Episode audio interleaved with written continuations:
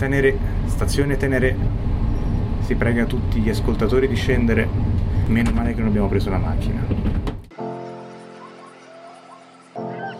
Questo è Cortecce. Tutte le connessioni con il mondo delle piante.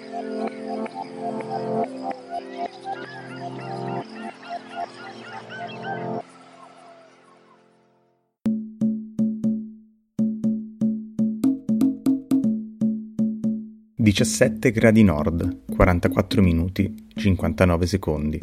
10 gradi est, 3 minuti, 60 secondi.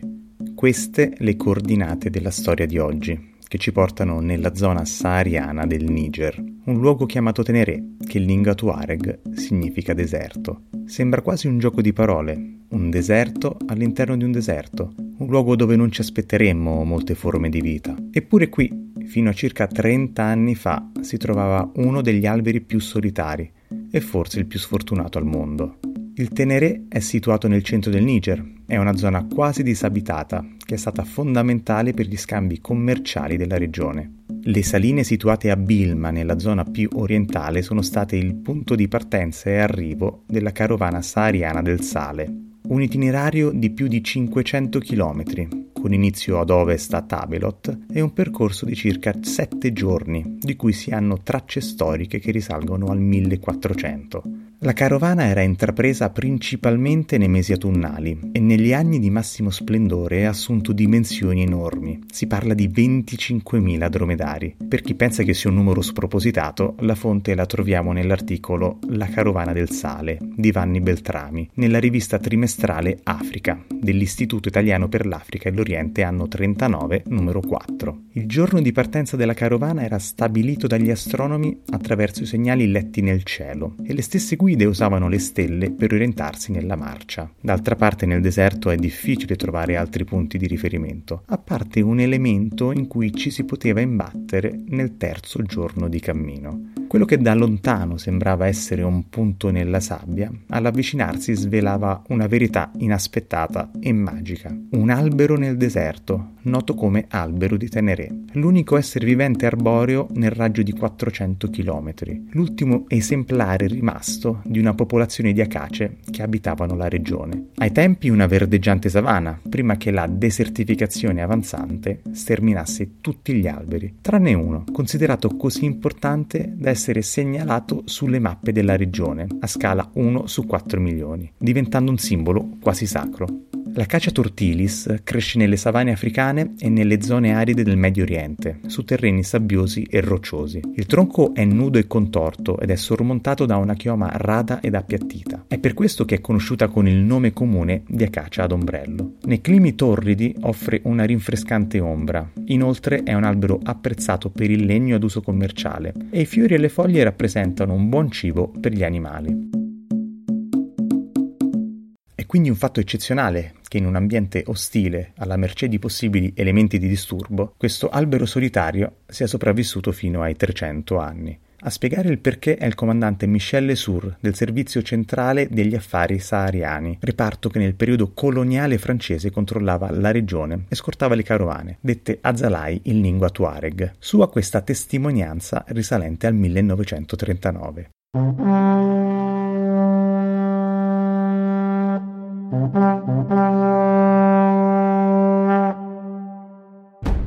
Bisogna vedere quest'albero per credere alla sua esistenza. Qual è il suo segreto? Come ha fatto a sopravvivere malgrado le schiere di cammelli che trottano intorno? Perché qualche cammello della Zalai non mangia le sue foglie e le spine? Perché numerosi Tuareg che guidano le carovane del sale non tagliano i suoi rami per accendere il fuoco e preparare il loro tè? L'unica risposta è che l'albero sia considerato tabù tra i carovanieri. C'è una sorta di superstizione, un ordine tribale che è sempre rispettato. Ogni anno la Zalai si raduna intorno all'albero prima di affrontare la traversata del Teneré. La caccia è divenuta un faro vivente. È il primo o l'ultimo punto di riferimento per la Zalai che lascia Agadez verso Bilma. Gli uccelli si fermano alle radici dell'albero, attratti dalla sua presenza. Vengono a ripararsi, pensando magari di trovare acqua sotto il verde fogliame. Sfortunatamente c'è la morte ad attenderli. Non è un miraggio, ma allo stesso modo non è una fonte d'acqua dove possono bere tortore, corvi o gli assetati i passerotti.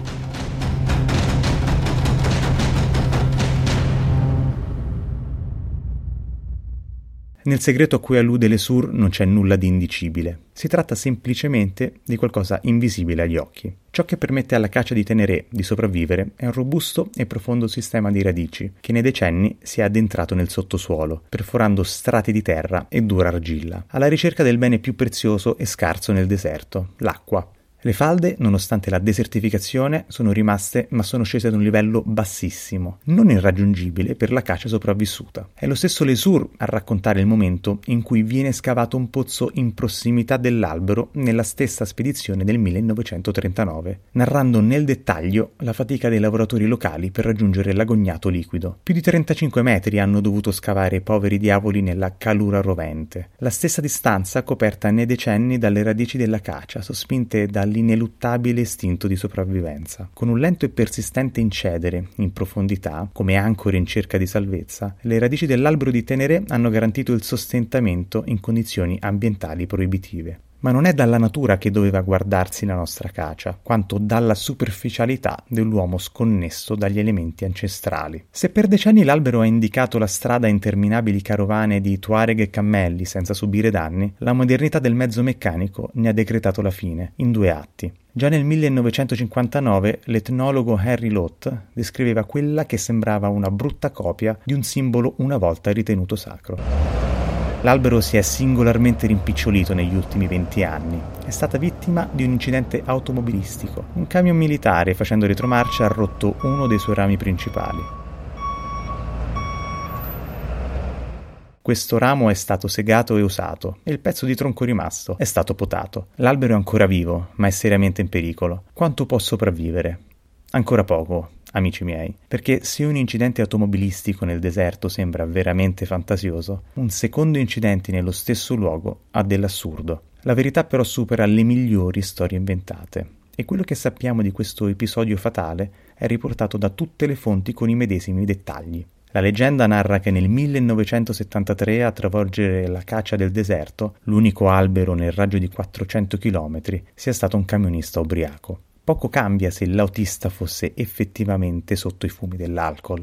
Dettaglio che sembra quasi un attenuante per un gesto così insensato. Non sapremo mai cosa è successo veramente. Quello che possiamo fare è provare a immaginare le sensazioni di questo anonimo personaggio.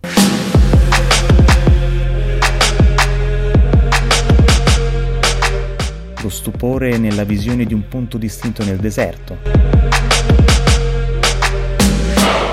con la curiosità che aumenta con l'avvicinarsi a quell'oggetto misterioso, il cui ergersi in piena solitudine ha un effetto di attrazione quasi magnetica.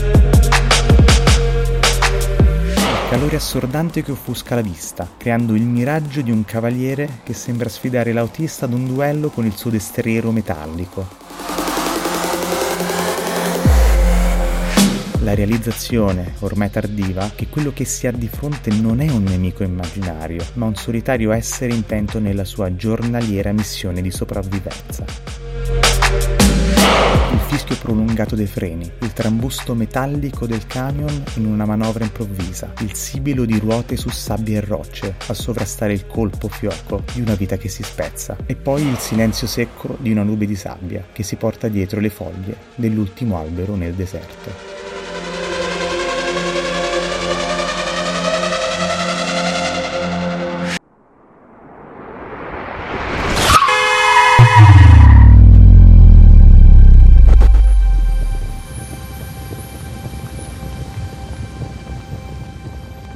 L'8 novembre 1973 l'albero morto è stato trasferito al Museo Nazionale del Niger, nella capitale Niamey, esposto in una sorta di teca funebre. Nel luogo dove si ergeva è stata in seguito collocata una scultura metallica che simboleggia un albero stilizzato.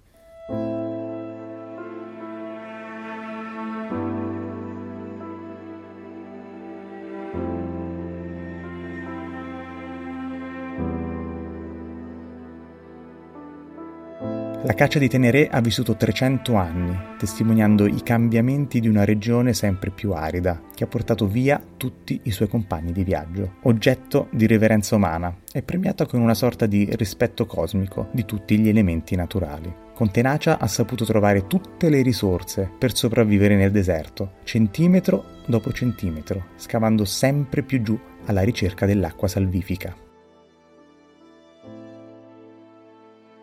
Nulla ha potuto contro la superficialità e la disattenzione.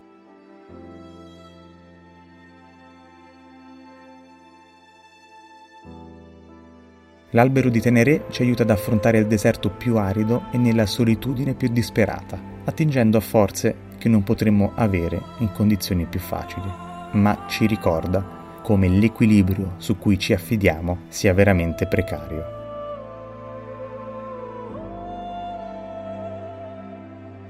E basta un soffio per recidere tutto.